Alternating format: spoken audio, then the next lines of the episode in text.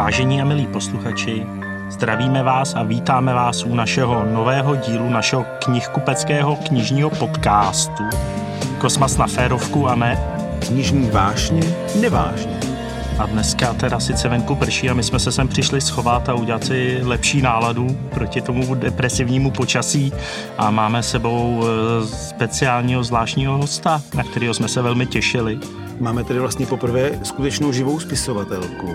Normálně máme mrtvý to, to jsem chtěl říct taky. Takže skutečnou živou spisovatelku a je mi velikou ctí. Je to prosím paní Petra Klabouchová.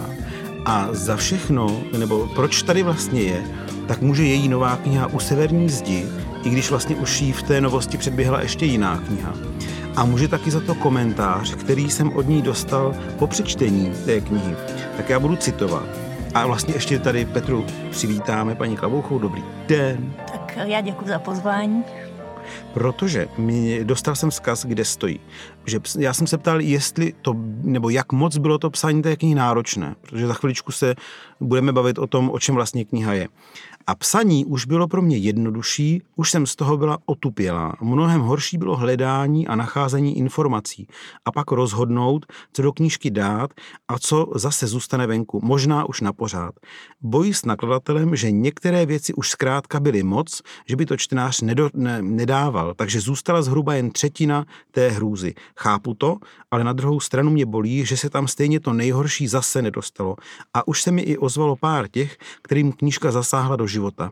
To je taková silná emoce. Zrovna včera starší paní, která pravděpodobně bude patřit k těm šestistům ukradených dětí.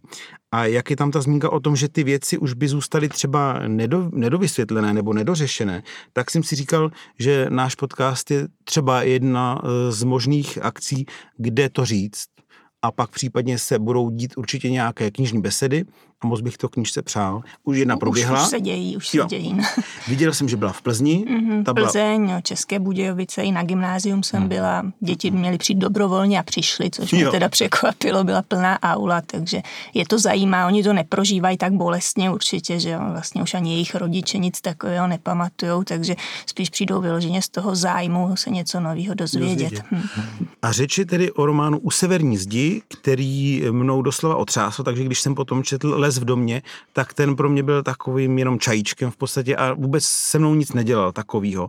Protože tady si bavíme o 50. letech a o ženách, které byly zavřený eh, ve vězení, a co se tam s nima dělo, jak to s nima v mnohých případech dopadlo a pak, jak bylo už teď slyšet, i řeč o dětech, které měli štěstí, přežili, ale byli dány třeba i někam úplně jinam, a nebo štěstí neměli a zemřeli a ne vždycky úplně, dejme tomu třeba samovolně. Takže to je prostě hrozný téma a člověk si eh, mohl kolikrát slyšet, jo, za komunistů to jsme se měli krásně, nebo neslyšel o tom, třeba nevěděl o tom, žil si ve své bublině e, svého, dejme tomu, ne, myslím to zle, když řeknu malého života, ale tyhle věci jsou a e, severní zeď je u Ďáblického hřbitova a pokud jsem slyšel, tak teď se dokonce začíná, když použiju slovo vrtat, tak je to blbý, ale do toho vlastně do toho tématu více zabrušovat. Tak možná doufám, že tomu pomáhá i tahle knížka.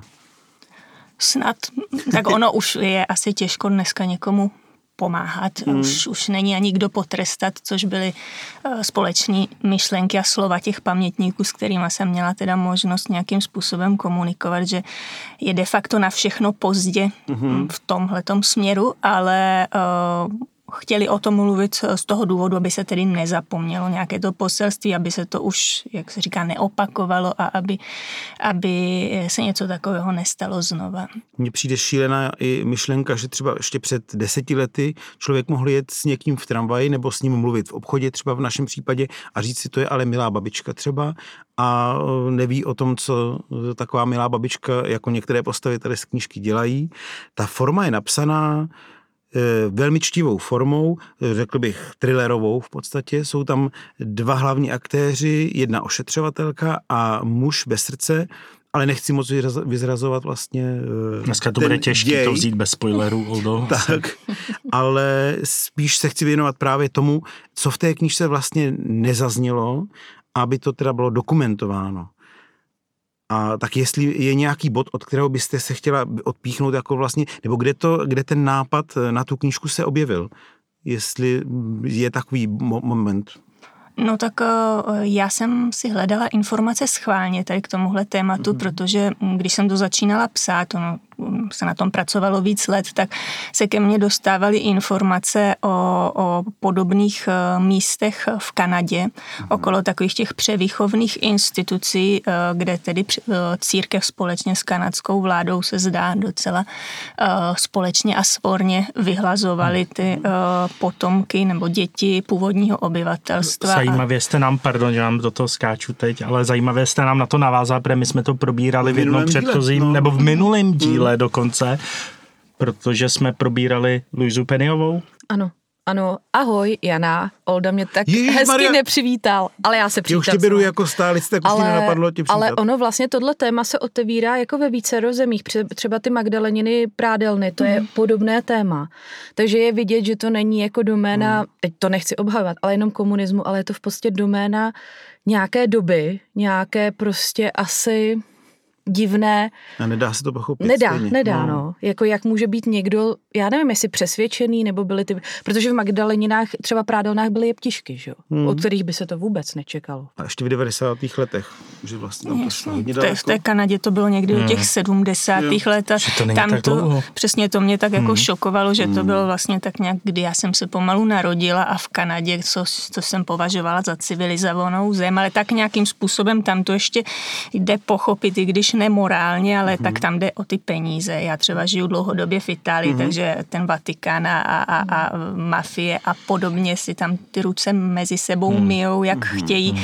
A když prostě na něco jsou příspěvky a dotace a, a dostanete na hlavu určitou částku, no a potom tu hlavu odstraníte, tak um, samozřejmě ty peníze někomu zůstanou, takže tam je to zryze, zryze možná praktických důvodů a člověk pro peníze udělá cokoliv. No, tady mm, když jsem teda začala nějaké takovéhle téma hledat, tak jsem si říkala, tak snad u nás nic takového nebylo, tak nebylo. Takhle systematicky jsem samozřejmě nic hmm. neobjevila, ale na druhou stranu zase to nikdo nedělal pro peníze, což hmm. je ta otázka. Otázka je, co je horší, hmm. ta ideologie, hmm. anebo ty prachy, že jo, někdy to jde ruku v ruce, ale pro mě právě třeba i ten ďáblický hřbitov, o kterém bude řeč, nebo je už řeč, tak pro mě to vždycky byla věc jako taková urban legenda a najednou vyjde takováhle knížka, která to odkrývá třeba i pro nás, a který jsme se o to tolik nezajímali. Už si ani nepamatuju, kolik tam vlastně má být těch uh, místností s, těch, s těma rakovima. Čtyři patra jsou to, že jo? Jestli si pamatuju dobře. Čtyři vrstvy, asi nějak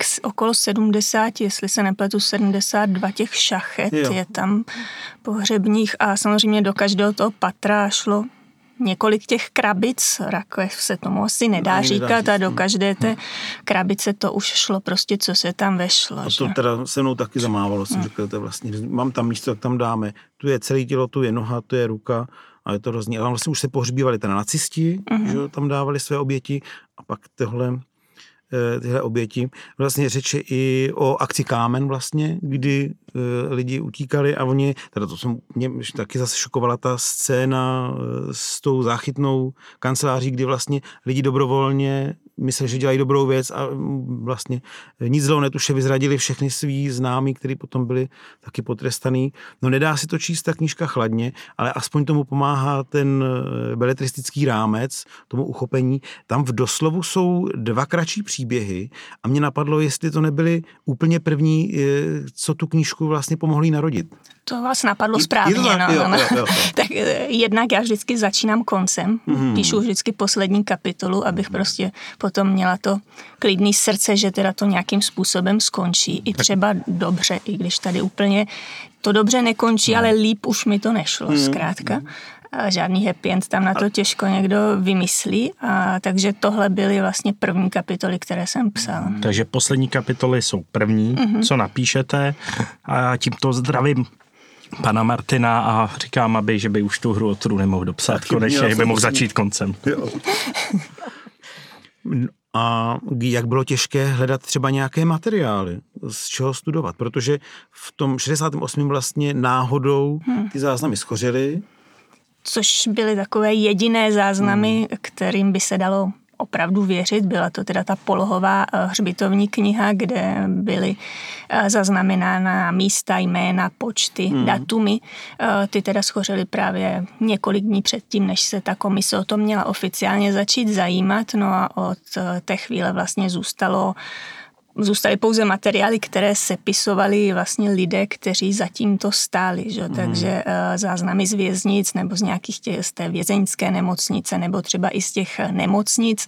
Teď kam až se jim dá věřit, samozřejmě badatelé oficiálně a podobně se musí držet téhle linie, což, což mi je jasné, ale uh, já osobně jsem mnohým z těch záznamů úplně Mm, neuvěřila, mm-hmm. asi takhle bych to řekla, proto je to psané jako román, jako beletrie, původně to teda měla být detektivka, ale ono to začalo tak nějak žít vlastním životem a spát potom do toho nějakou vymyšlenou linii už bylo stejně zbytečné, mm. protože je to uh, dost drastické už takhle samo o sobě. Takže uh, já jsem uh, se snažila tedy dohledat někoho žijícího, což bylo takový taková moje amatérština prostě se ve mně vzbudila, ta, ta novinářská uh, duše. Já jsem kdysi novinařinu studovala a, a chvilku i praktikovala a zkrátka jsem na ten hřbitov chodila, jestli tam někoho potkám. Chtěla mm. jsem teda chodit eh, v takové ty datumy, kdy eh, se tam obvykle lidi objevují, takže dušičky nebo mm. Vánoce, jenomže zrovna bylo léto, tak jsem řekla, no tak to zkusím i takhle. Šla jsem tam po jedné větší bouřce, mm. kdy teda obvykle ty babičky, dědečkové chodí na hrobě, aby to tam trošku očistili, zkontrolovali. No a měla jsem štěstí hned mm. na poprvé, potkala jsem tam, nebo vyloženě takový, takové osudové setkání, on mě tam tam doved. Já jsem, mm-hmm. Mně se nedařilo to místo nalézt, já jsem ze Šumavy, tam u nás máme kostelíček, čtyři křížky a to je veškerý hřbitov a teď jsem tam na tom ďáblickém hřbitově motala, bylo to, že to má být někde na severu, tak jsem mm-hmm. na mobilu dala uh, kompas a šla jsem podle kompasu mm-hmm. a, a furt nic, až jsem začala mít takové ty pochybnosti uh, blondýny, jako jestli je sever vždycky na severu, jestli jsem třeba nevlezla teda špatnou bránou a, a, a nikde nikdo, jenom ten jediný starý pán tam něco omýval, tak jsem se teda odhodlala se ho zeptat, protože vyrušovat někoho na hřbitově není úplně nejlepší situace a on mě tam teda bez nějakého dalšího vysvětlování dovedl. No a když jsem se tam asi čtvrt hodinky ochomítala, opisovala si ty uh, údaje z náhrobku a tak, tak se vrátil a zeptal se mě tedy, jestli, jestli mi může nějakým způsobem hmm. pomoct, že on by mi o tom mohl vyprávět a tím to hmm. začal. Ono i tohle setkání vlastně v knížce zaznamenáno hmm. taky je takovou hodně snívou formou a pak přijde za chviličku velká darda v tom výčtu e, těch dětských men, v tom seznamu, tak to taky je takové hodně do žaludku a na solar to je hrozný. A byl to teda jediný eh, člověk, se kterým se dalo ještě mluvit, nebo pak se ještě objevil někdo další? Byl to jediný člověk, s kterým já jsem mohla osobně je. mluvit, ke kterému jsem se dostala. Eh, ostatní materiály už jsem potom brala tedy eh, jenom z nejrůznějších archívů. Hodně mi třeba pomohl ten bývalý spolek politických vězňů K231, mhm.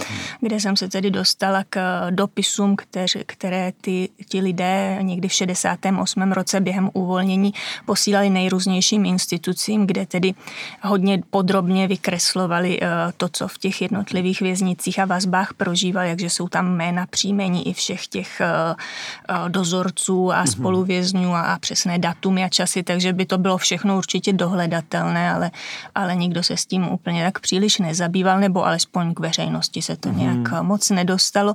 Tak od tamtud jsem čerpala takové ty hm, přesné popisy výslechů a jak to opravdu probíhalo, aby to bylo autentické, že? protože vymyslet si, jak někdo někoho týrá u výslechu, zvládneme všichni a já jsem chtěla vyloženě ty uh, detaily, jak se to komu z nich stalo, takže, takže tam z toho... za nohy hlavou mm-hmm, dolů taky. Mm-hmm, přesně tak, mm-hmm. to tam bylo, byla tam pra, a, a to byla zajímavá ta paní, která uh, byla natolik um, Oni byli všichni takový hodně věřící v té mm-hmm. době určitě, což jim pomáhalo to nějakým způsobem překonat.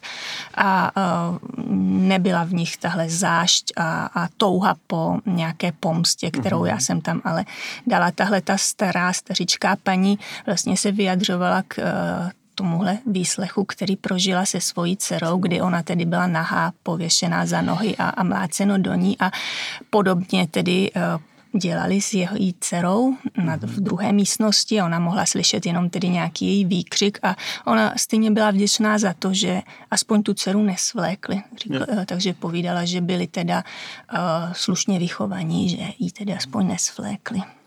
Tahle scéna tam vlastně v knížce taky mm. je právě zase velice sugestivně. Jak dlouho vlastně tahle ta fáze studování materiálů trvala? Jestli třeba tři roky nebo mín díl? To určitě méně a když na to sednu, tak dělám jenom to potom mm. de facto a byl covid hlavně, takže ono nebylo zase až tolik co na práci, takže během půl roku, během Taková půl roku jsem to měla. na veselé psaní. Asi tak. No a co je třeba z těch informací, které jste do knížky nakonec nedostali? Tak my jsme to hodně museli očesávat a čistit. No, nejdřív vlastně té mm, slečně nebo paní korektor, co se z toho prý udělalo špatně, takže jsem dostala nějakou jinou. A, a dělali jsme na tom vlastně, to trvalo díl než celé, celé to mhm. sepisování a hledání informací, dělalo se na tom rok a musel, prošlo to několika fázemi, kdy jsem se tam tedy snažila dostat i nějaké ty pozitivní postavy, aby mm-hmm. to člověka úplně nezničilo. Dokonce chvilku tam byla i nějaká romantická linka, mm-hmm. kterou jsme teda nakonec eh, vystřihli. To se rovnou zeptám, nebyla mezi doktorem a ošetřovatelkou? Ne, ne, ne. ne protože ne. mě se ptala Tereza, jestli k něčemu takovým nedojde, moje kolegyně, a já říkám, ne, to ne, ale ona, že by jim to i dokonce přála, takže tam to nebylo. Ona dělala ne, ne. zase jako, jak zase to říká, dohazovačka. dohazovačku, no. jo. tak tam to nebylo. Nebylo, nebylo, byla to, byl skutečný příběh, ale půjčila jsem si ho vlastně z dob ještě té nacistické okupace, mm. protože tam mezi příběhy těchto žen a, a tím protektorátem uplynulo v některých případech 5-6 let, mm-hmm. že jo, takže oni byli de facto ještě na těch postelích, na kterých leželi předtím a tenhle příběh byl vlastně o dvou lidech, kteří se nějakým platonickým způsobem zamilují v eh, celé smrti a mm. nikdy se nevidí, jenom si můžou posílat motáky, což se tedy skutečně na tom mhm. pankráci stalo. Tak třeba příště. Bylo mi řekl, řečeno, že je to moc zženštělé na tu knižku. No. No a když je to pravda, když se to stalo? Jasně, tak já jsem používala ty dopisy z těch dob a přeci jenom to bylo jiné vyjadřování, vyjadřování hmm. než dneska přes ten WhatsApp, že jo? takže hmm. ten muž samozřejmě psal a trošku by, jinak. Bylo by tam to, co občas teď chybí, takový ten záblesk jako tý nějaký naděje. To, to by asi to, úplně nebylo, protože jako oni potom, hezkého. oni Stejně... potom oba popraví, no, hmm. takže ta naděje hmm. tam No a... Tak, takže, jak jsem říkala, hodně se na tom pracoval, hodně se z toho odřezávalo a já jsem teď nedávno, asi před týdnem, jsem si konečně vyčistila počítač, protože mám vždycky strach, že se to ztratí, takže čekám, až knížka opravdu uh-huh. vyjde. A měla jsem tam 12 verzí té knížky, uh-huh. takže uh, minimálně teda 12krát se to přepisovalo. A co z toho šlo ven, no uh, tak někdy úplně celé příběhy, protože mm, vlastně ona je to taková knížka svazek příběhů. Mm-hmm.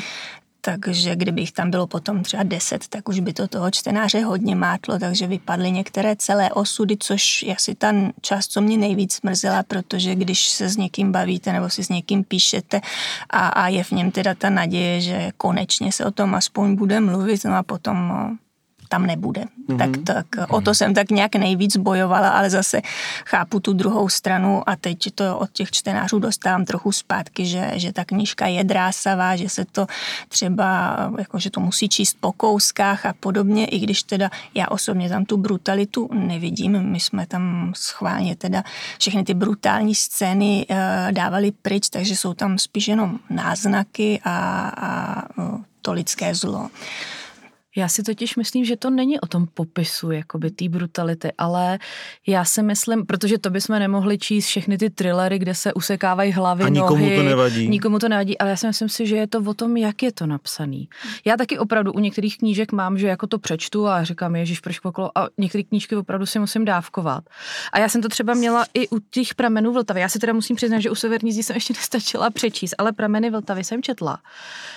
A taky to bylo takový, jako že jsem si říkala kolikrát, jako mám, budu to, chce se mi do toho, jako hmm. úplně, a pak třeba jsem to četla a bylo to v pohodě, ale některé taky ty věci mě jako, tak jako, protože já jsem asi jako Olda od základu jako pozitivní člověk, jo, a já vždycky se snažím vidět v těch věcech jako nějaký pozitivum a někdy v těch knížkách opravdu to pozitivum není vůbec žádný, taková mě rozčiluje, co vy tam hodně máte i v těch pramenech, taková ta předurčenost, hmm. že jako jestli to tak, já to tak vnímám, jakože prostě tvoji rodiče něco udělají, tvoji předkové něco udělají a ty máš tu předurčenost, že tě to prostě dožene.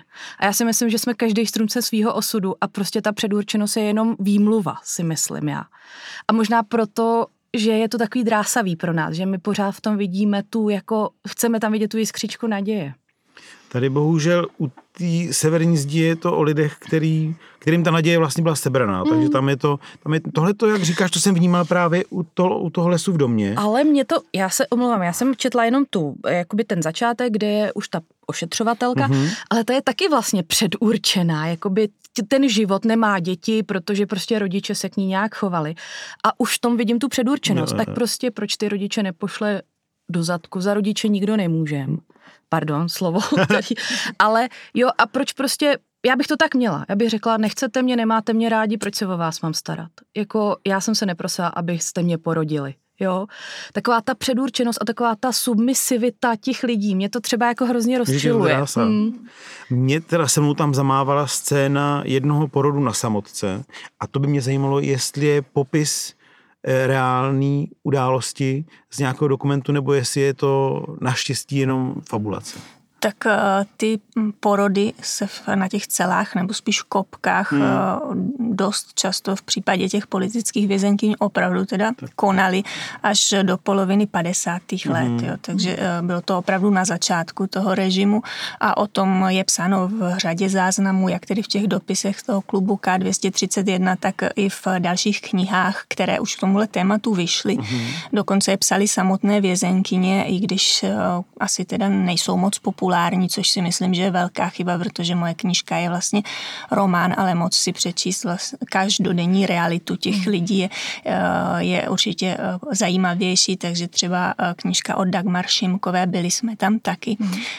a tam je vyloženě nějaká část kapitoly i věnovaná tomu, jak tam vypadalo to poporodní oddělení a že tedy bylo určeno jenom běžným kriminálním, hmm. kriminálnicím, zatímco teda ty, ty politické vězenkyně tohle štěstí neměly, takže na těch celách, na té betonové podlaze se tam rodilo, já neříkám denodenně určitě, ale, ale není to nic výjimečného a ten, ten příběh je právě částí příběhu, který mi vyprávěl ten stařeček, kterého jsem potkala hmm. právě na tom Ďáblickém hřbitově, který eh, právě v 53. roce pravděpodobně, tak to přišel o maminku a novorozeného hmm. bratra, eh, ale eh, vlastně neví vůbec nic tady k tomu příběhu. Nejsou si ani jistí, že tam opravdu jsou hmm. pohřbení nebo nejsou pohřbení.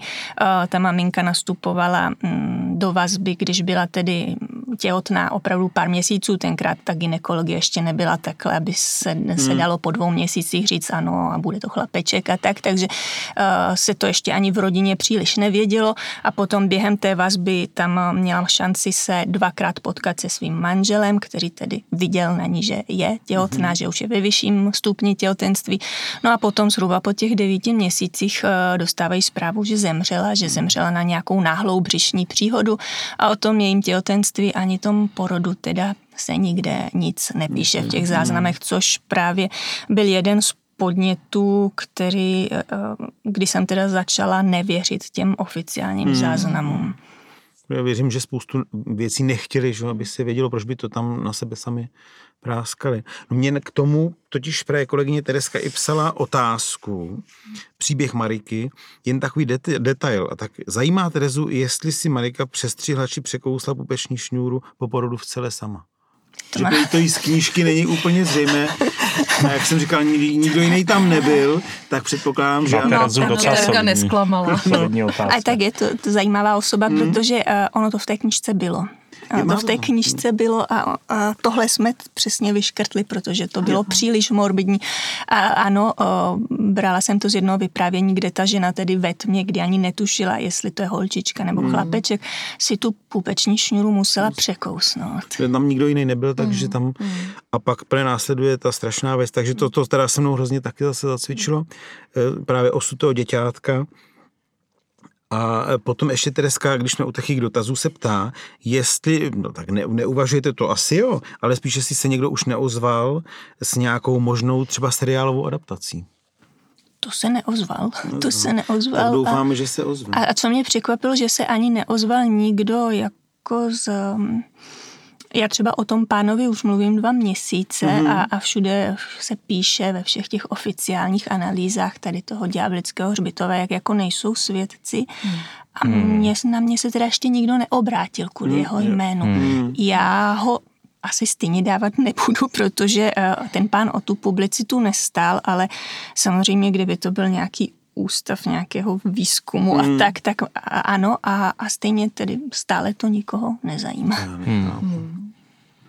Jak... Já jsem si říkal, že pán jako, jestli byl opravdový už, jako jsem si říkal, jestli no, tam náhodou. Až se dostaneš na konci, no. tak přesně, přesně takovýhle pocit tam vlastně z toho je, jestli k tomu setkání došlo nebo ne, jestli byl, jenom jestli to nebyl nějaký duch. Je nějaký další z příběhů, který by bylo fajn zmínit, aby nezapadl v zapomnění? To, co tam chybí, hmm. to, co jsme vyškrtali, jsou například příběhy eh, žen, které měly v uvozovkách to štěstí, že jejich děti zůstaly teda venku, že se jim nenarodili ve vězení, ale třeba o pár měsíců nebo mm, roku dřív a to už se tam zkrátka nevešlo a komplikovalo by to celou hmm. situaci, ale v, v některých těch jejich osudech mm, to bylo třeba i horší než smrt toho dítěte, protože vlastně zůstávali zcela izolované od jakýchkoliv informací tam hmm. zvenku, takže si představte, že vás prostě nějakým způsobem brutálně, obvykle před Vánoci na tom se shodovali, že tedy možná i proto, že to byly věřící ženy, takže obvykle tak dva, tři dny před Vánoci si pro ně přišli vždycky v noci to bylo oblíbené, teď si prošlo, prošli tím eh, tvrdým výslechem na Bartolomějské, pak byly tedy přeřazeny do té uh, vazby na pankráci a celou tuhle dobu, kdy prostě eh, na ně bylo vyvíjeno fyzické, psychické násilí, neměli jedinou informaci o tom, kde ty děti jsou, hmm. protože kolikrát brali teda i manžela, nebo hmm. manžel už nebyl a podobně a nedostávali jedinou informaci o tom, jestli těm dětem dá někdo najíst, kde jsou, kde skončili. Byl tam příběh jedné ženy, která bohužel takhle byla udržována v nevědomosti tři roky Tři roky netušila, co se s jejím synkem děje, toho chlapečka, když ho nechávala venku, když ji teda uh, brutálně z, uh, sebrali z domova a, a to dítě tam brečelo samotné v kuchyni, tak mu byly necelé tři roky. A ona teda neměla nikoho jiného, hmm. kdo by se o to dítě mohl starat. No a teprve po těch třech letech kriminálu jí tak jako suše někdo oznámil, že ať se teda nestará, protože to dítě už není. A ona se nikdy nedozvěděla, ani vlastně po té revoluci se jí nepodařilo dohledat, co se s tím chlapečkem stalo. Prý tedy někde v nějakém um, dětském domově zemřel, ale stejně k tomu nedohledala žádné dokumenty a neví se jak, proč, kdy, anebo teda jestli opravdu skutečně zemřel. Takže jo. z něho já jsem si brala trošku inspiraci pro hlavní postavu té mm-hmm. knížky. No a, a jak jsem říkala, příběhy žen, které tedy nechali ty děti venku, pro mě byly uh, skoro ještě víc devastující než ty, které oni tedy přišly hned po tom porodu. Uh, je tam popis třeba příběh uh, ženy, která měla už dospělého syna, 19-letého kluka, jediné její dítě a při jednom z výslechů jí jen tak mezi prostě pusou řekli, že byl odsouzen k trestu smrti. A ona teda se do té cely vrátila, to právě vypráví ta Dagmar Šimková ve svých pamětích. Vrátila se zcela zničená, oni vlastně nedokázali žádnými, žádnou, žádným násilím donutit k tomu, aby vypovídala, aby se přiznala k tomu, co samozřejmě nevěděla, neznala, mm-hmm. neměla s tím nic společného a v té chvíli teda samozřejmě jí to zlomilo, ona do té cely přišla zničená a, a přiběhla tam na ní bachařka, zmlátila jí tam svazkem klíčů, až se tedy pomočila z bolestí a, a křičela na něco ve stylu, že tedy um, si to zaslouží, když uh, dítě vychovala takhle, když vychovala vraha, tak ať ho pověsí. Přitom samozřejmě on nikoho nezabil, hmm. byl tam jenom za nějakou tu protipolitickou činnost. Takže tyhle ty příběhy, jak šlo o malé děti, tak uh, o velké, uh, je tam právě příběh uh, té paní, kterou vyslýchali těmi nohami nohama mm-hmm. vzhůru, eh, tak to byla eh, vlastně, ona neměla rodiče, byl to sirotek, seznámila se se svým manželem stejným způsobem někde v sirotčinci a dostali se do té vazby a pozdějšího vězení vlastně tak jako nějak úplně omylem. Oni nebyli vůbec politické, mm-hmm. nevěděli, nevěděli, co to ani politika je, měli nějakou dílničku na kachlíčky, dělali kachlíčky, no a měli tu smůlu, že zrovna STB sledovala člověka, který si tam k ním dvakrát přišel vybírat kachličky na koupelnu. A dostali se teda do kriminálu, ten manžel podepsal hned, toho nějak okamžitě zlomili, zatímco ona byla taková jako tvrďačka a, a ne, nenechala se a, a skončila vlastně tím způsobem i po všech těch ranách, tou hlavou dolů a podobně, že jí teda ten vyšetřovatel přinesl fotografii těch dětí a řekl jí, máte moc hezký děti, hlavně ta holčička, no tak s ní uděláme kurvičku a z toho chlapečka uděláme jejího pasáka. No a ta maminka to samozřejmě nerozchodila, hmm. podepsala jim cokoliv, nevěděla nic, co podepsala, dostala do životí za kachlíčky a byla tam teda 11 let, během těch 11 let viděla rodinu dvakrát a když vyšla ven, tak už byla babička. Hmm. Hmm. Takže strašná doba, ale levnější lečo, než je teď, teda, tak chtěla říct. Tak. To je právě strašný si uvědomit, to bylo líp, tak možná jedině ta nevědomost, že někomu může pomoct, ale jinak je to teda katastrofa. No, ostatně není něco z toho už vlastně teď inspirací i třeba pro, pro další knížku? Já už bych asi teď psala něco jiného. Takže, co veselého teď? tak veselého už jsem napsala. Tak, teď, teď. Tomu se ještě dostaneme. Naštěstí tady máme taky na odlehčení. Ale mám teď eh, další zajímavý materiál v rukou, takže už přemýšlím, jak to zpracovat a zase mm. bych se časově posunula úplně někam jinam do devadesátek. Takže... Yeah. Mm. No a e, kolik třeba stránek vlastně nakonec z knížky vypadlo? Jestli třeba, třeba stovka, nakonec bylo očištěno tak, i víc? Tak to víc, no. Jak říkám, bylo 12 verzí a po hmm. každé v nich e, nějaké to procento změn, změn bylo, tak já si myslím opravdu, že zůstala tak ta třetina, takže možná, že to bylo celkově okolo těch 900 stránek. Hmm. A stejně bych si to přečetl. Aspoň kdyby vzadu byl vlastně jakoby doslov a tam by byly tyhle ty příběhy právě, aby byly zaznamenány a aby se na to nezapomnělo. Že právě moc nerozumím tomu, že třeba čtenáři říkají, no tohle já se bojím, tohle tématu. Já si myslím, že je to i kvůli těm dětem, protože mě no. to řekne hodně kamarádů prostě nebo známých, řekne, he, to nečtu, tam jsou děti. Řeknou mi to i o filmech, o seriálech, jak je něco špatného s dětma, hodně lidí mi řekne, že to nečte. Ale mám tady jednu zajímavost mm-hmm. ještě k mhm. tomu ďáblickému hřbitovu, možná bychom se k tomu dostali, protože jak jsem samozřejmě nic nestihl přečíst, jo, tak jsem se ale díval a v podstatě ještě máme jedno knižní propojení, že na ďáblickém hřbitově byl pohřbený Josef Toufar. No, jasně. No. Což jsem vůbec tam. netušil, teda, což je docela zajímavý. A teď vychází ten podcast, takže vyjde někdy začátkem května a na Den dětí v pondělí 1.6. je tam pětní připomínka vlastně těch obětí, obětí. pravidelná. To je tam každoročně, hmm, ano. Takže pokud nás posloucháte, tak zase tady máte takovou zajímavost. Beletristicky je tohle téma ucho, ucho, uchopeno snad poprvé, jestli si pamatuju dobře. Že právě byly ty vzpomínkové knížky, možná nějaká populární naučná, ale v románu si tohle téma vlastně nepamatuju ani. Netuším, taky se mi to nepodařilo hmm. najít a tak já jsem neměla jinou šanci, ono se o tom spo, hmm. pochybuje, stále spoustu lidí to bere jako legendu. Urban legend, no, určitě, určitě i nejrůznější ty seriózní výzkumy tam mají spoustu pochybností, jak jsem v té knižce už i já psala, my nevíme vlastně, kolik tam těch hmm. dětí nebo vůbec lidí celkově je. Některé, některá jména na těch náhrobcích už dneska se tedy ví, že tam pravděpodobně s tím nemají vůbec nic společného a naopak zase jsou tam jména, která chybí, mm-hmm. takže proto je to brané formou románu, eh, protože eh, jinak by to bylo napadnutelné z každé stránky. Mm-hmm. Kamarádka, která knížku četla, tak eh, mi nejdřív vynadala, říkala, teď já u toho brečím, ale, ale pak mi nakonec děkovala, že byla ráda, že si to přečetla. A hned tam jela vlastně podívat se, přinést skitku a říkala, že tam prostě musela pobít a e, že už tam byla snad i jindy, ale nic to jako o ničem nevěděla a teď to teda takhle hezky zamávalo. To naše Tereska, ta říkala, co děláš, ta o tom jim dávno, že se tyhle ty věci dělá. Říkám, no vidíš, to já taky pořádně o to nemám povědomí. Tak Terka ta, proto to nebylo nic nového. A dneska říkala hrdě, ale já jsem nebrečela. no ale na mě to teda, já jsem teda, nemůžu říct, že bych plakal, ale teda místy jsem si říkal, že to je, že, jestli, že se do toho taky pořádně tam šlape, no ale, a jak říkáme, je to vlastně verze očesaná ještě a e, teoreticky jemná, hmm. byť teda stačí to povědomí, e, že jde třeba právě i o, o malé děti a hned člověku je úzko teda.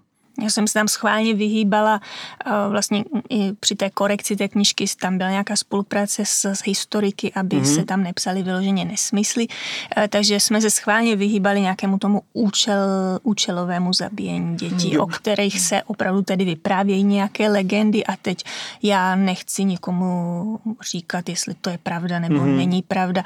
Nevím, proč by si to ty lidé vymýšleli, ale zase lidi jsou různí, takže uh-huh. existuje spoustu teda hodně srdce uh, lámajících příběhů o tom, co se tam mohlo dít a nemuselo. Uh-huh. Já jsem do té knížky vlastně dala takové ty úmrtí, která jsou jenom náznaková někde. Nějaké dítě padne, onemocní, nastydne, hmm. nedostane léky, které by mělo dostat a tohle je samozřejmě věc, která se stávat hmm. mohla a stávala. No, teď mi úplně vypadla myšlenka, co jsem chtěl říct. Ale právě s tím pádem, tak to je jedna z, právě z částí, kdy jsem se hrozně vstekal, protože to bylo hrozně výrazný. A špatně se to v tomhle ohledu chápe, vůbec nechápu, jak člověk člověku tohle zkrátka může udělat a e, člověk se často vymlouvá na to právě tak Němec Čechu dělal špatně, nebo Rus dělal Čechu špatně, ale tohle byl Čech. Češi Čechu. Tak, přesně. Jak to říkal minule, přesně, já jsem se na to těšil. Je to, je to, je to tak, je to, je to hrozný. No a e, potom se vrátíme k té zmínce, že se vám tady po přečtení a po vydání někdo ozval, mm tak eh, a těch dětí bylo 600 nebo více než 600, co vlastně bylo převychováno. Tohle je přibližné číslo, jo. no 600. 600, ozvala se mi asi před týdnem nebo deseti mm-hmm. dněma paní přes, přes Facebook, mi psala zprávičku, že mi děkuje a že vlastně už několik let hledá nějaké informace, protože ví, že byla adoptovaná a, a byla adoptovaná v tom období a měla tedy nějaký uh, vazby její rodiče na ten pankrác a jí se tedy nepodařilo do dnes dneška zase nic najít a tahle ta knižka ji tak nějak jako otevřela oči, že by mohla být jedním z těch mm-hmm. dětí, takže se bude zkoušet eh, vydat v tom pátrání tímhle směrem, což mě eh, hodně překvapilo, byl, byl fakt, že ona má stejnou profesi, stejnou profesi jako ta ošetřovatelka. Mm-hmm. Takže to mhm. pro ní muselo být docela emotivní něco takového mm. číst, protože je v tom věku stejném mm. a vlastně je to ona. Jo. Tak, jo, takže, ale, ale to jste ještě nevěděli, že jste to psala vlastně. No, to, to, to samozřejmě. To no ale tak to jsou ty věci, hmm. takový ty osudový právě, že se to... Mysl, no, no. Hmm. No, nechci tam moc prozat, tak nebudu nic říkat, ale teda přiznám se, že protože moje babička nějakou dobu byla takhle v LDNC, tak ty části taky nebyly teda moc příjemný, hmm. příjemný čtení, já jsem říkal, já jsem celou dobu tam některý ty lidi podezříval z toho, že se takhle chovají k těm pacientům, tak jsem si říkal, tak to bylo takový, No a no, ozval se ještě někdo další třeba? Nebo jenom takhle ta jedna paní zatím? tak ozvou se, ale už nemají takhle přímý vztah. Tady k tomu třeba napíšou, o, že já nevím, sestra maminky byla taky mučená ve vězení mm-hmm. a podobně a tak konečně o tom s někým mluví, protože ono je to takové jako ta Dagmar Šimková třeba ve své knižce píše, že pokaždé, když o tom mluvila, tak to lidé odbývali obvykle frází o skutečně. Ona, ona žila potom vlastně v zahraničí, si hmm. nakonec podařilo emigrovat, takže jak v té cizině, tak potom i u nás eh, jenom taková ta fráze, aby něco řekli, ale nikdo o tom moc slyšet nechce. Jo, takže uh, naráželi vlastně na, na něco takového. Potom mi občas třeba přijdou i zprávičky o tom, že o tomhle by se psát ani nemělo, protože spousta lidí se za ty mm, politické vězně jenom vydává, já jsem znal toho a toho tenkrát a potom po revoluci říkal, že byl politický hmm. vězeň. A, takže je trošku uh, to i jakési razítko stále méně cenosti, jo, i když nám se to třeba nezdá, ale ty lidi to, to tak prožívají. No. No. Ještě ta dnešní doba tomu trochu tak nahrává ty věci popírat zase. Hmm. No to teda úplně zírám. A ono se jim vlastně nedostalo nějaké té velké spravedlnosti hmm. ani po té revoluci. Často, i, nebo často už mi někdo říkal, a proč teda, a třeba v tom dokumentárním filmu Nesmíš plakat od hmm. Dagmar Průchové, z, kterých jsem, z kterého jsem taky hodně čerpala, tam je rozhovor asi s šesti ženami hmm. hned po té revoluci právě o, o tom, jaké to bylo být matkou na pankráci. Hmm. A psali mi, proč ona nechtěla publikovat jejich jména, jo, tak to mně přijde absurdní, protože když uh, řada z těch žen byla ve vězení už za nacistů, mm. potom je tam šoupli za komunistů a ono rok po revoluci, kdy ještě vlastně ani nebylo jasné, kdo vyhraje volby mm. de facto, tak uh, je hrozně divný, že nechtěli publikovat své jména nebo že už se k tomu nechtěli vyjadřovat. Jo. Mm. Takže zase jenom nějaké spochybnění něčeho, mm. hrozný teda. Mm. No tak samozřejmě si to ty lidi moc neužili, že jo? Tam je ta mezera mezi těma nacistama a těma rudochama docela, docela malinká. No. no je to otřesný, ale vlastně člověk by si řekl, tak už si oddechnu a na, dostane ještě další hmm. nálož. Tak to, je, to si my si už ani neumíme představit a možná naše doba dojíždí na to, že se vlastně naše společnost, aspoň my tady máme dobře a vznikají z toho taky někdy teda neuvěřitelné blbosti. Tak i proto podle mě je knižka důležitá. Ne, aby si člověk porochnil v tom, že se má dobře a oni se měli blbě, ale že nic taky není úplně jistý. A že, Víš, já ještě před pár lety jsem si furt říkal, no to furt někdo píše o komunismu, Ježíš Maria zase. A dneska mi to přijde zase jako víc aktuální, jo. A prostě zase tahle, ta věc, tohle téma jakoby je hrozně, přesně jak jste řekla, dlouho po té revoluci. Hmm. Jsou věci, které už měly dávno vyřešený, veřejně známý prostě. A hlavně třeba ale ty 50. leta, myslím, že se jim za stolik právě nevěnovalo, že tak ty 80. 70. ale v té literatuře si vybavuju jenom dědu od Nováka, a jinak nic vlastně moc. V beletrii teda, aby popisoval... Hmm, spíš vlastně filmový, popisovala, když už bylo no, něco, takový ty letci z RAF, že jo, ta tichá bolest, nějaký takovýhle ty hmm, filmové věci, spí, víc než možná ty knižní, no. A že bych taky čekal, že by to eh, vlastně tohle téma mělo být veřejně známější a hlavně si to zaslouží prostě. Takže eh, teď to nastává, si myslím.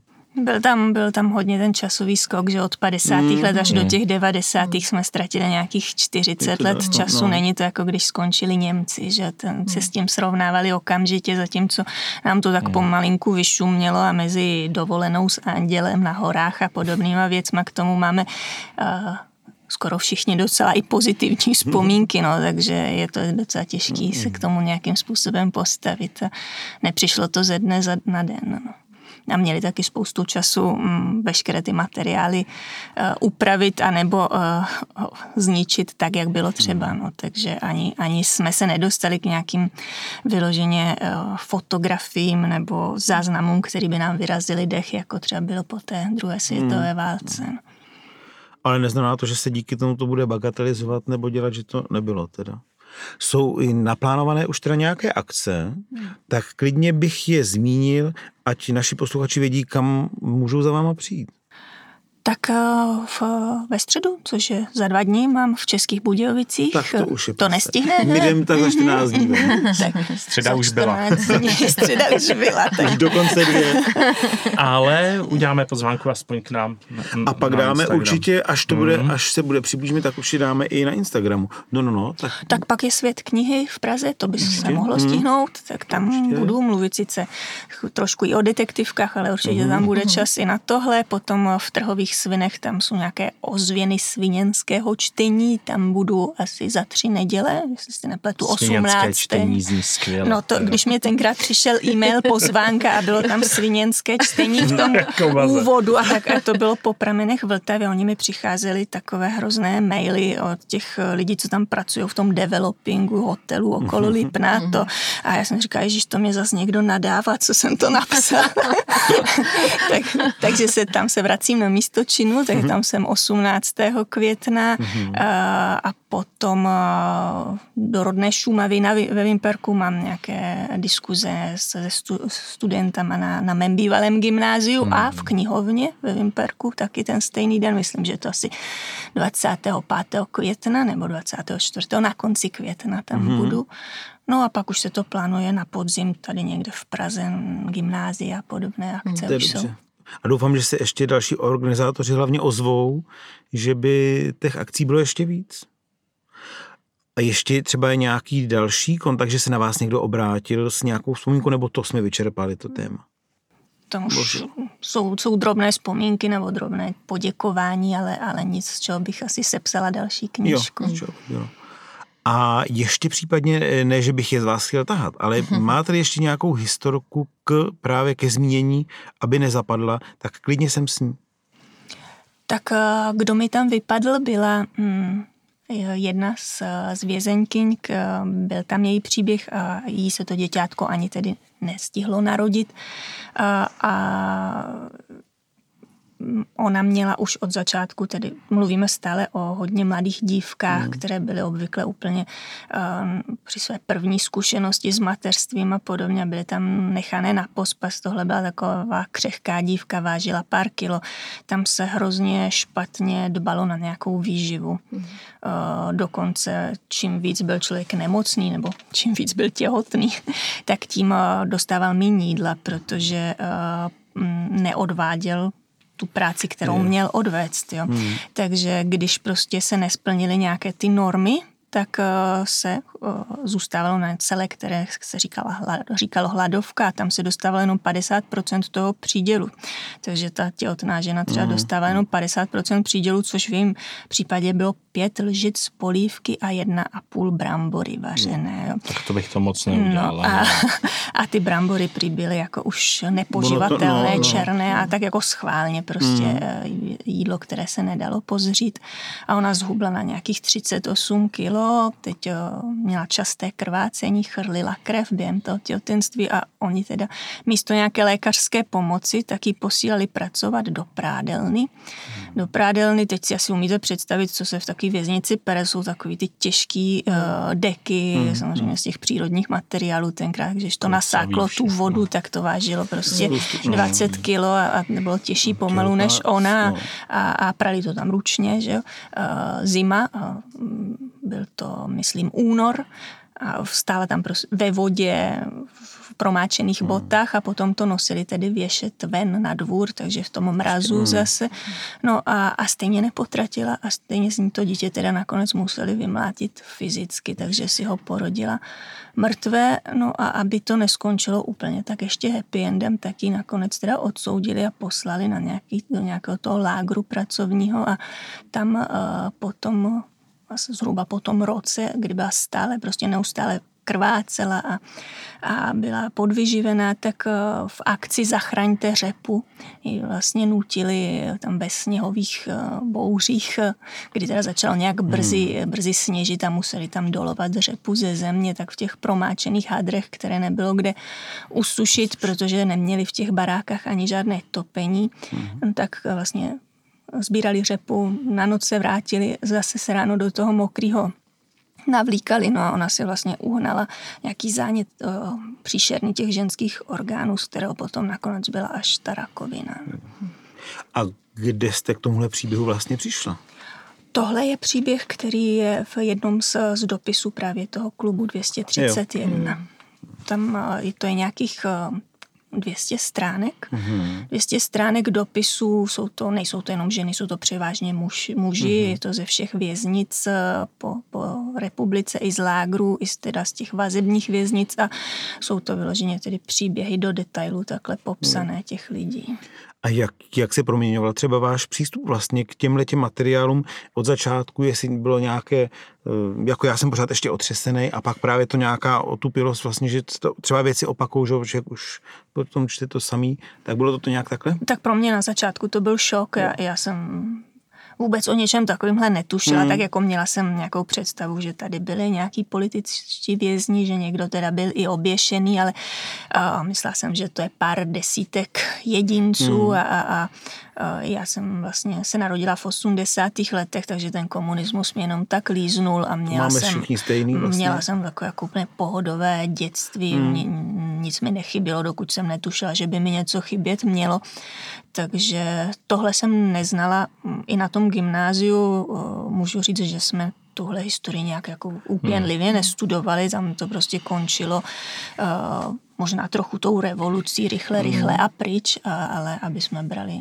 O tom jsme mluvili vlastně zase s Tereskou, když tu byla, že e, taky vlastně teď ty školy těžko dohání, tuhle, ten, ten, že tu 50 let e, od konce druhé světové války vlastně se moc ve školách k tomu člověk nedostane a nic moc potom, potom vlastně ty děti neví. A navíc teď bude vyhlášená akce, tady bylo zachraňte řepu a taky se vyhláší zachraňte řepku. Už nám roste za barák. Jo. No, takže já jsem netušila jsem vůbec nic, mm. že se něco takového dělo, tak ten první, to první setkání, jak s tím hřbitovem, když jsem tam přišla, viděla jsem, kolik tam těch pomníčků je, tak to byla taková facka docela a mm. potom teda, když jsem se zalistovala třeba tímhle dopisama, tak, tak to mě hodně, hodně položilo do kolen a uh, právě tam byla ta chyba, já jsem se to do té knižky snažila narvat opravdu všechno, spojovala jsem jednotlivé osudy těch lidí a bylo to hodně, hodně brutální, takže no a, a potom, když to čte člověk po 12, tak samozřejmě teď už jsem zcela otupěla k tomu, můžu o tom povídat a, a, a smát se u toho, že jo, už, už to nějak někoho ne, pomůčíte, zasmějete se tomu. Jo.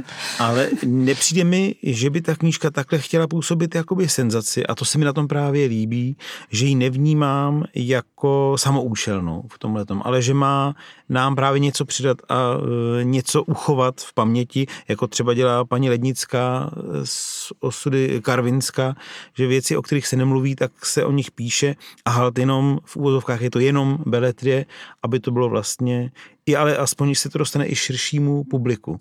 Kvůli tomu to je tak no, psaný, no, že ono by no. to nikoho nezajímalo, stejně jako právě ty knihy jednotlivých vězeňky, které si myslím, že jsou mnohem zajímavější než tohleto, ale samozřejmě k tomu publiku se to nedostane. Mm. Takže kvůli tomu jsem to psala a aby zůstala nějaká paměť z těch lidí paměť těch, který, na který se mělo zapomenout zkrátka. Takže kvůli tomu jsem to psala, ne nějaké morální posuzování toho, jak se kdo měl za komunistu chovat. Já jsem ta poslední, co by mohla něco o tomhle povídat, protože, jak říkám, vůbec se mě to netýkalo a, a nikdy jsem v kůži těch lidí nebyla, hmm. kteří v těch 50. 60. letech žili a chápu, že spoustu lidí si žilo ten svůj spokojený život a nechci jim ho teď nějak ničit, ničit jim vzpomínky a podobně. Je to o tom, že není třeba stavět pomníčky nebo vloženě exhumovat a, a tahat ven kosti, aby jsme si mohli pamatovat eh, něco, co se stalo a, mm. a proč ty lidi vlastně umírali, že to není třeba jenom o tom komunismu, že to není jenom o nějaké té ideologii, že předtím to byl nejrůznější náboženství a zase to budou další hmm. izmy a izmy a furt bude někdo ty lidi ohýbat k obrazu svému a, a je to o tom, co si člověk vlastně dovolí k tomu druhému člověku, hmm. když se může schovat za nějakou vlajku a za nějaký dogma. Já jsem si říkal po přečtení člověk člověku bestý, protože hmm. o tom to vlastně je a teď mi zase vypadla myšlenka, to jsem. No, tak nevím, to se nebude těžké navazat. Já jenom teda řeknu, že no. prostě paní Klabouchová tady nechtěla jako těm lidem šát do toho, jak si to užívali, že jo, a já taky, já jsem chtěl být hrozný pionýr, že já jsem chtěl chodit na ty srazy s tím mávátkem a naši mě tam nechtěli pouštět. Já jsem probrečel doma celý týdny, já jsem chtěl jít na prvomájový průvod a nemohl, nemohl jsem se s kamarádama soudruhama. Já jsem teda rád chodil na takový ten průvod s lampionkama, že ten byl hezký, ale prvomájový mě nebavil. No mě, já jsem chtěl My tam moc. měli tak tam nějaký jouda na, na řečništi u nás v Rostokách, to byla nuda, ale byl tam apes jako se cvičištěm, tak to je spíš bylo lákalo, tou rukavicí rukavicí, jak naskakoval, ale jinak to mě nebavilo. Teda to. Tam dávali vždycky někoho za trest, víš, právě s tou ruka a kdo zlobil hodně byl bez rukavice. Jenom z toho pamatuju jedinou věc, že pořád musíš říkat, to byla první třída, musíš říkat soudružko učitelko. Mm-hmm. Tak soudružko jsem se to konečně naučil, a ne, no, musíš říkat paní učitelko. Přišla změna a já jo. jsem říkal, tak to, co se děje, teď to byla soudružka, teď je to tak paní jak? učitelka. A to byla první třída a víc si vlastně nepamatuju. Že no, souško se zažeralo do, do toho souško. No, když už to do mě jako vštípili. A No. Tak já jsem taky pro, prožíval ten pionýrský slib, že to bylo hmm. to nejdůležitější tenkrát v mém životě. Obrečela jsem to, že nemám tu správnou sukni, že, že všichni mají tu správnou modrou a já ji neměla. Maminka mi ji dokonce pletla, že jo, nakonec. Takže jsem měla sukni pletenou, abych byla teda ta ideální pionýrka a potom, když jsem to někde v cizině, já žiju dlouhodobě v zahraničí, hmm. tak vždycky někde něco ze mě vypadne. Oni na mě ze začátku všichni koukali, jako když člověk řekne, já jsem byl člen Hitlerjugend. Jo, jo. Stejně a vy jste házeli stříleli granátama. Jo. Ale ne, jako co, pro ty děti jsou to někdy pozitivní vzpomínky. Jo? Asi pamatuju, že jsem vyhrál druhý místo v běhu partizánský samopal. Byl to běh dvojice a běžel sám. Jaký jsi ročník? 77. Tak proto, já 82, takže já už jsem fakt toho moc nezažil. Já jsem třeba měla hrozný trauma, když se zkoušely ty masky. To smrdělo já jsem, to, hrozně. já jsem prostě měla úplně trauma, že si to mám dát na obličej. Jako strašný trauma. chobotem. Oni nebyli No, hezký a hrozně páchli. Jo, No. a prostě měla jsem pocit, že se udusím. A byla u Prostě. toho spousta legrace. zase. Vím, že mé Se maminka to zlobit. byla vyhozená z pioníra, že prý je zlobivá holčička, taky to bylo hrozně líto. A teď se ti můžeš chlubit, no. že tě vyhodil. My jsme se vrátili třeba jsem chodil do vodáckého oddílu, který jako byl pod pionýrem, ale nebylo to až tak jako oficiální Mhm. a byla to nějaká 67. pionýrská skupina, myslím. A jezdili jsme na vodu a jednou jsme jeli na, na Rujánu, na pionýrský Mhm. tábory, tam byly všechny ty prostě Bulhaři, Poláci, my a zpívali se ráno písně, nástupy byly, bylo to jako úžasný. Zase jsem tam vyhrál v Pinchesu nějaký turnaj, jo, prostě sebou, výjimečně, ne? Měl jsem soupeře nějakýho prostě tamhle. Rumuna. Rumuna, Sověta, jinýho prostě nebo něco, takže jako to. A prostě já jsem si to tam taky jako strašně užíval tady to, jako jo, takže... A tak ty děti, ty, jako, ty to Právě. nevnímají takhle, Hmm, že A my jsme si tenkrát tam koupili žlutá trika, jakože jsme byli ten oddíl z Prahy, a jsme si koupili stejný trička. Mm-hmm. Přijeli jsme na první schůzi tady v Čechách, eh, na Libenský poloostrov, kde jsme měli klub, vzali jsme si žlutý trička. A to bylo halo, že se lišíme a to už byl právě takový průšvih. Už jsme se lišili, už jsme neměli stejný košile, rudý šátky, vzali jsme si červený jakožto trička. pionýr, do- do a, pionýra, a jako jo. pionýři jsme se lišili a už byl Já jsem průšvih. říkal, to i vadilo, že ve volném čase chodí ve žlutém Ne? triku. To, Jo, bylo, takhle. to bylo jako fakt, jako Jo. už jsme si, a- aha, a už na nás koukali a soustředí kontroly. jako, hm. Takže jsme měli jednou v Čechách na sobě. Jo, a pak už nic. A máš ho doma schovaný. Jo, furt se do něj vejdu, prosím tě. Krása. tak, já myslím, že uzavřeme povídání, eh, teď jsme se hezky uvolnili, eh, ale To důležitý je... nečurám, ale nalimám vodu. jenom. Tak, No. to říkám taky vždycky. Je- Já si totiž myslím, že ať je to téma jakoby sebe těžší a sebe srdce rvoucí, já si myslím, že pokud se ztratí ten humor, dělat si z toho aspoň trošku legraci, protože tak si myslím, že to teprve je špatný. Jo, neříkám to nějak dehonestovat nebo prostě, ale jako trochu se tomu zasmát. Vím, že to bylo těžký, ale myslím si, že ten humor to trochu pro, pomáhá jakoby překonat. Humor pomáhá vždycky, Mm, no, ve všem, mm. že nesmí člověk ztratit. eh, eh, My máme to štěstí, že můžeme si to do- dovolit, že máme štěstí v tomhle a snad doufám pro Boha, že to vždycky tak bude. No. že právě já, jak jsme mluvili o, tý, o těch náboženstvích a tak, tak to je, teď jsem nedávno četl jeden ruský román, tam zase bylo o šíření křesťanství na ruském území, tak to je vlastně, pro mě, po, není to o tom po dobrým, ale pojď a budeš náš, anebo a takže to člověk opravdu mm, jeden druhýho si tak hezky jako vyhladí, je to zvláštní myšlenka. Já si myslím, že to naše plémě se asi neponaučí. No, jak Tereska říkala minule, že mám rád lidi, tak já jsem k lidstvu strašně kritický, takže to, to je, a vždycky tyhle ty příběhy, to tak jako, že ještě, ne, že prohloubí, to už na nic snad jde, ale tak jako by potvrdí, že, že a no, dnes, no, je to těžké. Zkrátka, to jsem se teda hodně vyjádřil. ale že kdyby bylo více lidí pohodových, bylo by to lepší. No, nebo vůbec, já, by mě zajímalo, jaký by jsme byli třeba opravdu my v té době, hmm. tehdejší člověk. Že člověk si to opravdu neumí představit, hmm. jestli může být tak poblblej, že klidně udělá tak hrozný věci jenom právě z přesvědčení, vy právě hmm. třeba i z toho náboženského, hmm. že je schopný udělat hroznou věc. A tak to bylo spoustu experimentů, že, jo, že se prostě uh, po- posadil jeden člověk za sklo, druhý a špatná otázka, šup ho. Prostě, Hmm. uh, že jo, elektrický proud, který samozřejmě to byli figuranti, takže Jo, jo. ne, ale on dělal. A prostě byli to obyčejní lidi a jenom ty lidi mu řekli, on to špatně, dej mu tam víc, dej. A pak Hmm. se jich ptali, proč jste to dělal? No, teď mi to někdo řekl. Jo, hmm. To je hrozný. No, člověk je zvláštní tvor. Ono někdy vystoupit z té řady je těžký, no. My to teď ovšem odlehčíme taky hudební stránkou vašeho života, protože hudba let čemu taky pomáhá. A vy jste nedávno, ještě hned po knižce u Severní zdi vydala další knihu, tu má u sebe Tomáš. A je to, jak se jmenuje Tomáši? Jak jsem to říkal na, zkouše, na zkoušce, Kosmas na férovku a ne na plný koule. Dneska, že knížka se jmenuje Na plný koule. A pojednává o vaší eh, hudební kariéře v podstatě, ale ne, že byste hrála, nebo hrajete taky vlastně? Ne, ne, ne, ne maximálně ne. zazvoním na domovní zvonek falešně. Jste produkční totiž. Ne, jsem manažerka, manažerka no, spíš taková ta matka pluku, bych spíš mm-hmm. řekla. No. Ta, co se stará o to, aby byly vypraný kalhoty, všichni měli pasy, nepraskla žádná struna a všichni jsme se vrátili domů. Když se řekl pasy, jsem si vzpomněla pana bývalého prezidenta. A nebo na terku. A nebo na terku. Ale kolik skupin takhle manažujete? Eh, jednu vždycky. Já se tomu jo. věnuju vyloženě jenom té jedné skupině. Eh, vždycky zbalíme kufry a někam třeba na rok odjedeme, aby jsme mm-hmm. si zkusili, eh, jak to tam funguje v, té, v tom hudebním biznisu. Zkusili si tam i žít. Pro mě je to docela fajn zkušenost i kvůli psaní, takže se člověk mm-hmm. naučí jazyk a čím víc jazyků umíš, tím víc si spisovatelem, že, protože se umíš vyjádřit i takovýma způsobama, kterýma se u nás třeba není úplně obvyklý.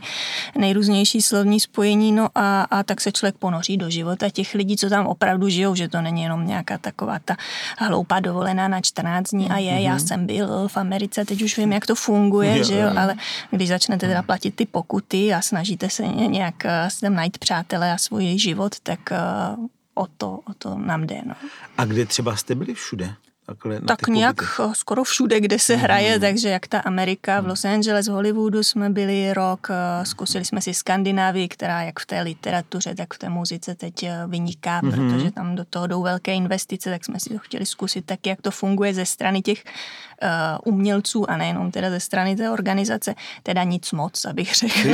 Mm. no tak jako umění a, a takhle organizované už asi není úplně o, um, o umění, je to o té produkci a o těch peněz penězích. Pak třeba Holandsko, Holandsko mm. velký zajímavá zkušenost, mm. Japonsko, Itálie, Brno. Takže samá cizina.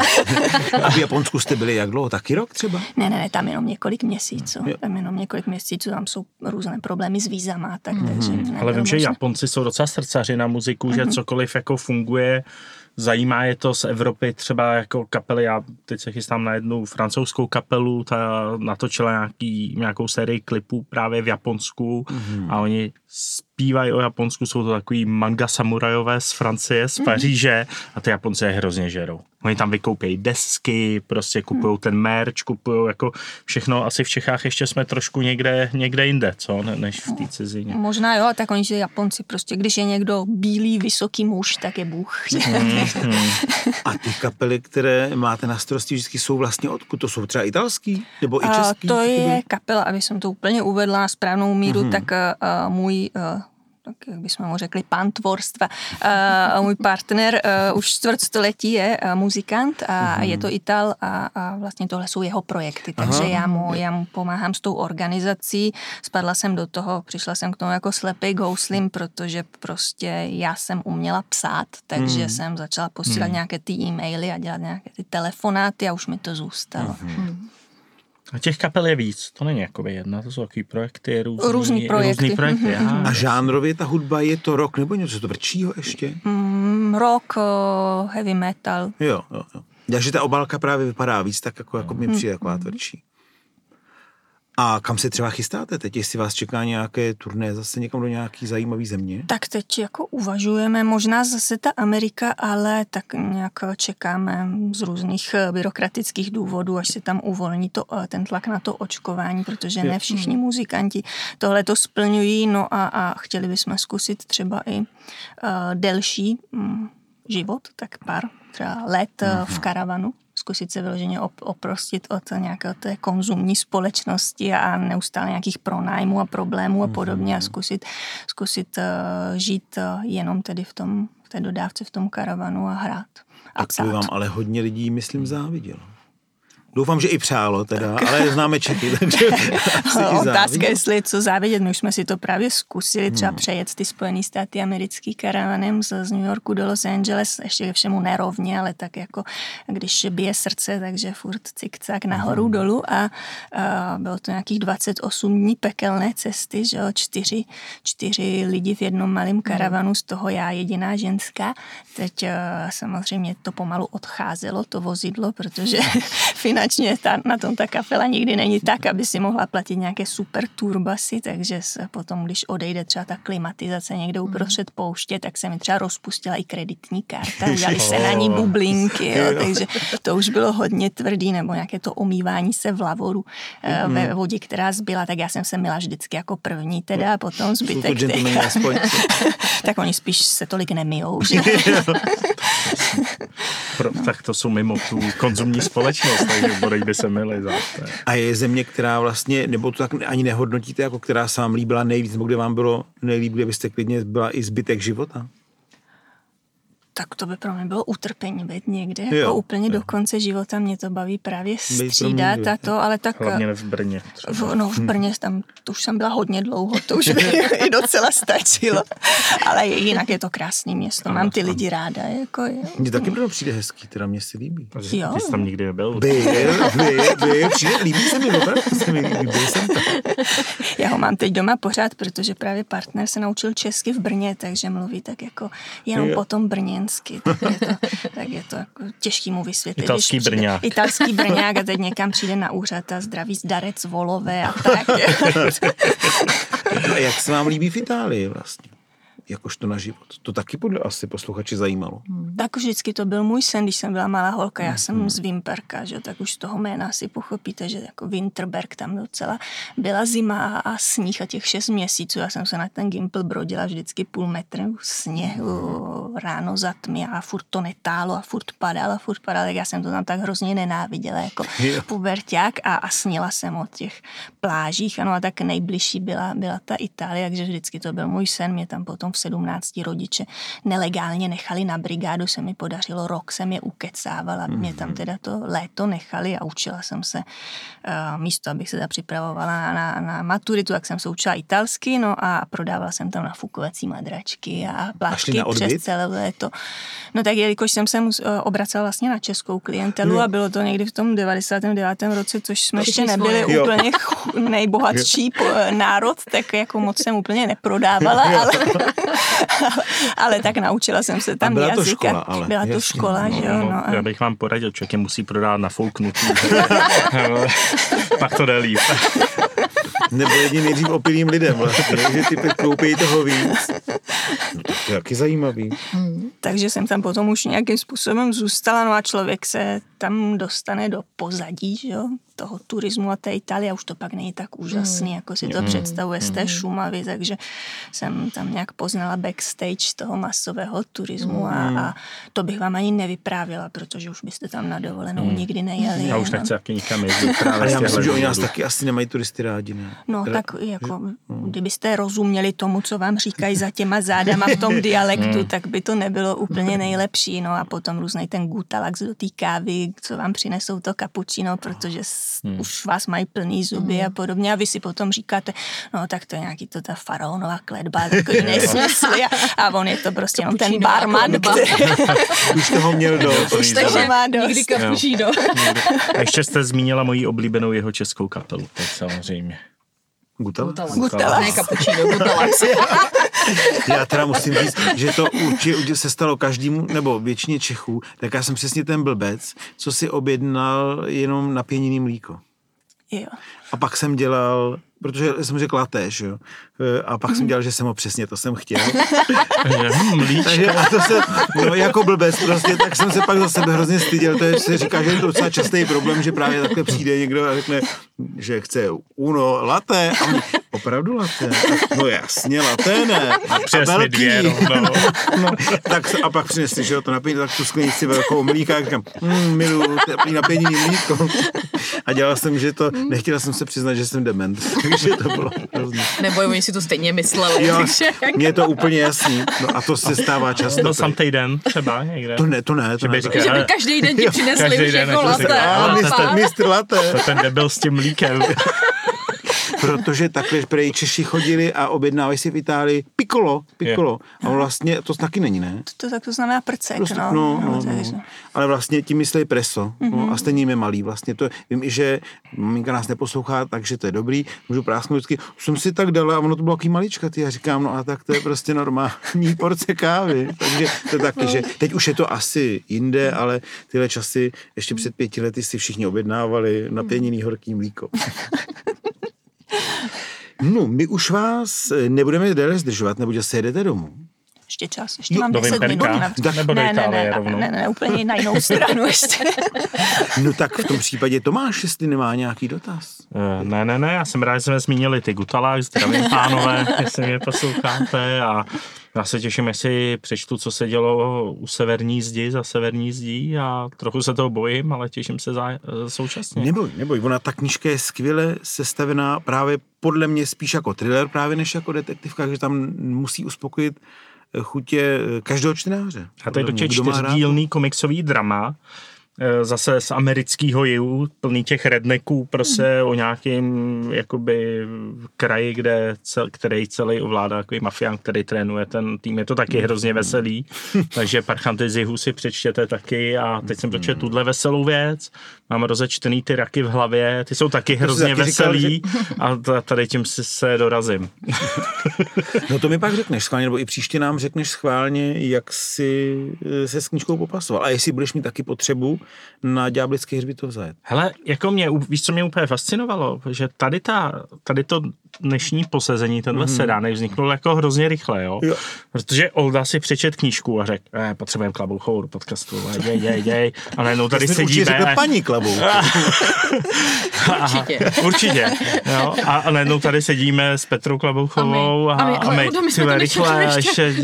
víkend, tři dny, prostě čas, takže fakt tahle akce vznikla během Ale- týdne, je to tak? Já Ale si- pobavila mě, promiň, že ti No, no, no, skáče do řeči, a pro, pobali, pobavi, pobalili, poba- mě v Orlové, kde jsme otvírali prodejnu, tak tam jedna kolegyňka říkala, je to mluvíte vy v tom podcastu. To jste četla ty prameny Vltavy. A já říkám, No vidíš, jak jsi známá. Jo, jo. tak jedinou knížkou. Já jsem bral za povinnost e, zmínit věci, o kterých tady byla řeč, protože mě právě bylo z toho komentáře hrozně líto, že jsou věci, které jsou někde zaznamenány, ale No, no to je už pravda, že si knížky tím tak posedlej, že když to dneska takhle nebude, takže prostě bys nedal pokoj. Nedal, nedal. Nedal, Já prostě. jsem potřeboval, aby to tu bylo. Stejně jako by se mi opravdu líbilo eh, trojnásobný počet dodatků vlastně v té v faktografické části a to už je patrně jako jiným, jestli tohle téma zpracuje nebo ne, ale přišlo mi to hrozně důležitý. Tak jsem říkal, to tak prostě musíme mít. A ještě se mi líbí, že tady máme živou spisovatelku. Ale, slyš, tak, ale slyšel jsem, že o sobě říkáte, někdo o mě říká, že jsem, spis, že jsem spisovatelka.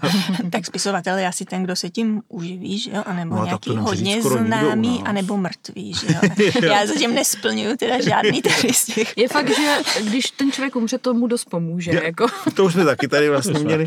Nejlépe to chce nějakou tragickou smrt, aby to No, bylo. tak to jste se dočkala. Ne, co? To, Mě Co právě kdysi jedna, jedna, jedna taková, ta, jak čte ty čáry toho života, tak já když jsem Mhm. začínala v regionální redakci a bylo léto, nebylo o čem psát, tak mě poslali za touhle ježibabou, abych z toho něco napsala. A ona mi povídala, jako jo, vy se budete živit psaním, no tak to nebylo tak těžké, když jsem byla novinářka. A pak mi říkala, a budete slavná, ale až po smrti. Tak, tak moje maminka vždycky jako mi povídá, no a už mám strach, už začínáš být slavná. a jak vlastně maminka reaguje na vaše teda knížky? Tak maminka je vždycky jako moje beta čtenářka, Mhm. že jo, já jinou nemám, takže eh, jí to posílám na začátku a ona tak úplně nestraně, je to vždycky úžasný, no a potom druhou větou mi říká, že to vůbec nepochopila, jo. takže tohle je můj beta čtenář, ale tak eh, pomáhá mi s tím, jako když to sešteluju na, na to, aby tomu mamka rozuměla, tak už potom tomu bude ten běžný čtenář rozumět. A no. četla všech 12 verzí Severní zdi? Nebo Ne, ne, ne, to už se potom jenom rozčilovala, ona je můj takový ten obhájce, že jo, takže oni tě nechápou a teď už to nebude ono a tak, takže jako Tak si jsem to cítil, ale taky. Mě vás bylo právě, to říkám, jo, ale tím mám přitom nakladatele host velice rád, samozřejmě, takže bych nechtěl, aby z toho vzniklo, že tam je to nějaký fuj a i chápu, že měli, že asi si řekli, tak je to beletrie, tak to trochu budeme držet hmm. víc jako v, v méně sugestivní formě, ale pak si právě člověk spojí, že vychází thrillery, které primárně cílí na to být hnusné a hmm. tam to nikomu hmm. nevadí, tak proč by tady mělo vadit jako zastřít eh, tak ty zase nevychází u hostu, no, takže oni tak, se tak. určitě snaží nějak neterorizovat ty čtenáře. A máte teď třeba pocit, že to bylo vlastně k dobru věci, nebo je spíš cítíte smíření s tím, že prostě halt takhle to mělo asi být? Že ty věci se tam nedostaly? Mně se to teď líbí víc určitě. Já jo. si taky zanadávám s mamkou vždycky na začátku, jo. nebo ten rok pronadávám, než se to, tak když vám to přijde znova, to je hrozný další e-mail a už je to desátá verze a tak už tu knížku nenávidíte a mhm. už když chodím na ty, na ty veřejné čtení, tak to můžu i recitovat mm, některé ty pasáže, ale potom, když ta knížka jako se z toho vyloupne a vykvete, tak je to určitě teď čtivější a, a jednodušší a ten čtenář se v tom nestratí a, mm, a to, co mm. jsem chtěla říct, je tam řečeno jo bez toho, aniž by tam opravdu teda byly nějaký ty thrillerový mozky na zdi. No. Mm-hmm. To si najdeme jinde mm, případně. Tak působivý je to tak jako tak. To mm. si myslím, že možná právě toho se ty čtenáři někteří bojí, hmm. ale budu napětě sledovat vyjádření čtenářů ke knize, už se ke mně dostávají právě velmi pochvalné, tak myslím, že jich bude jenom čím dál tím víc. Tak se napiju. Já věřím, že jo. Tak určitě děkujeme, že jste přišla. Moc děkujeme. Já taky děkuji za budeme pozvání. Se, budeme se hrdě vámi chlubit, že jste tady byla, jak jste tak živá To se totiž jen tak nestane asi. tak. Takže to je, mám velikou radost, že se mi takovýto malý sen splnil. No a přejeme vám úspěch a knížce úspěch a doufám, že bude, snad budete za to ráda, že bude hodně třeba nějakých besed a třeba se vám ještě někdo ozve a budeme sledovat co se ještě odrozumíme. Mohli bychom udělat třeba černou mši nějakou tady a třeba bys tu měl konečně i tu Agátu. Jo, tak. No, dobře. S tou bychom mohli řešit, co říká přepracování svých knih, mm-hmm. aby byly neškodné pro současnou společnost. Tak děkujeme Petře za návštěvu. Moc děkujeme. Šťastnou Taky cestu, ať jedete kam jedete. A budeme se těšit zase u další knihy třeba. Tak no, rozhodně. Už teď jsem zvědavý, co to bude. Už je tam vyvraždil zase. tak jsme zvědaví. Tak jo, moc děkujeme. Díky, Naschledanou. Naschledanou.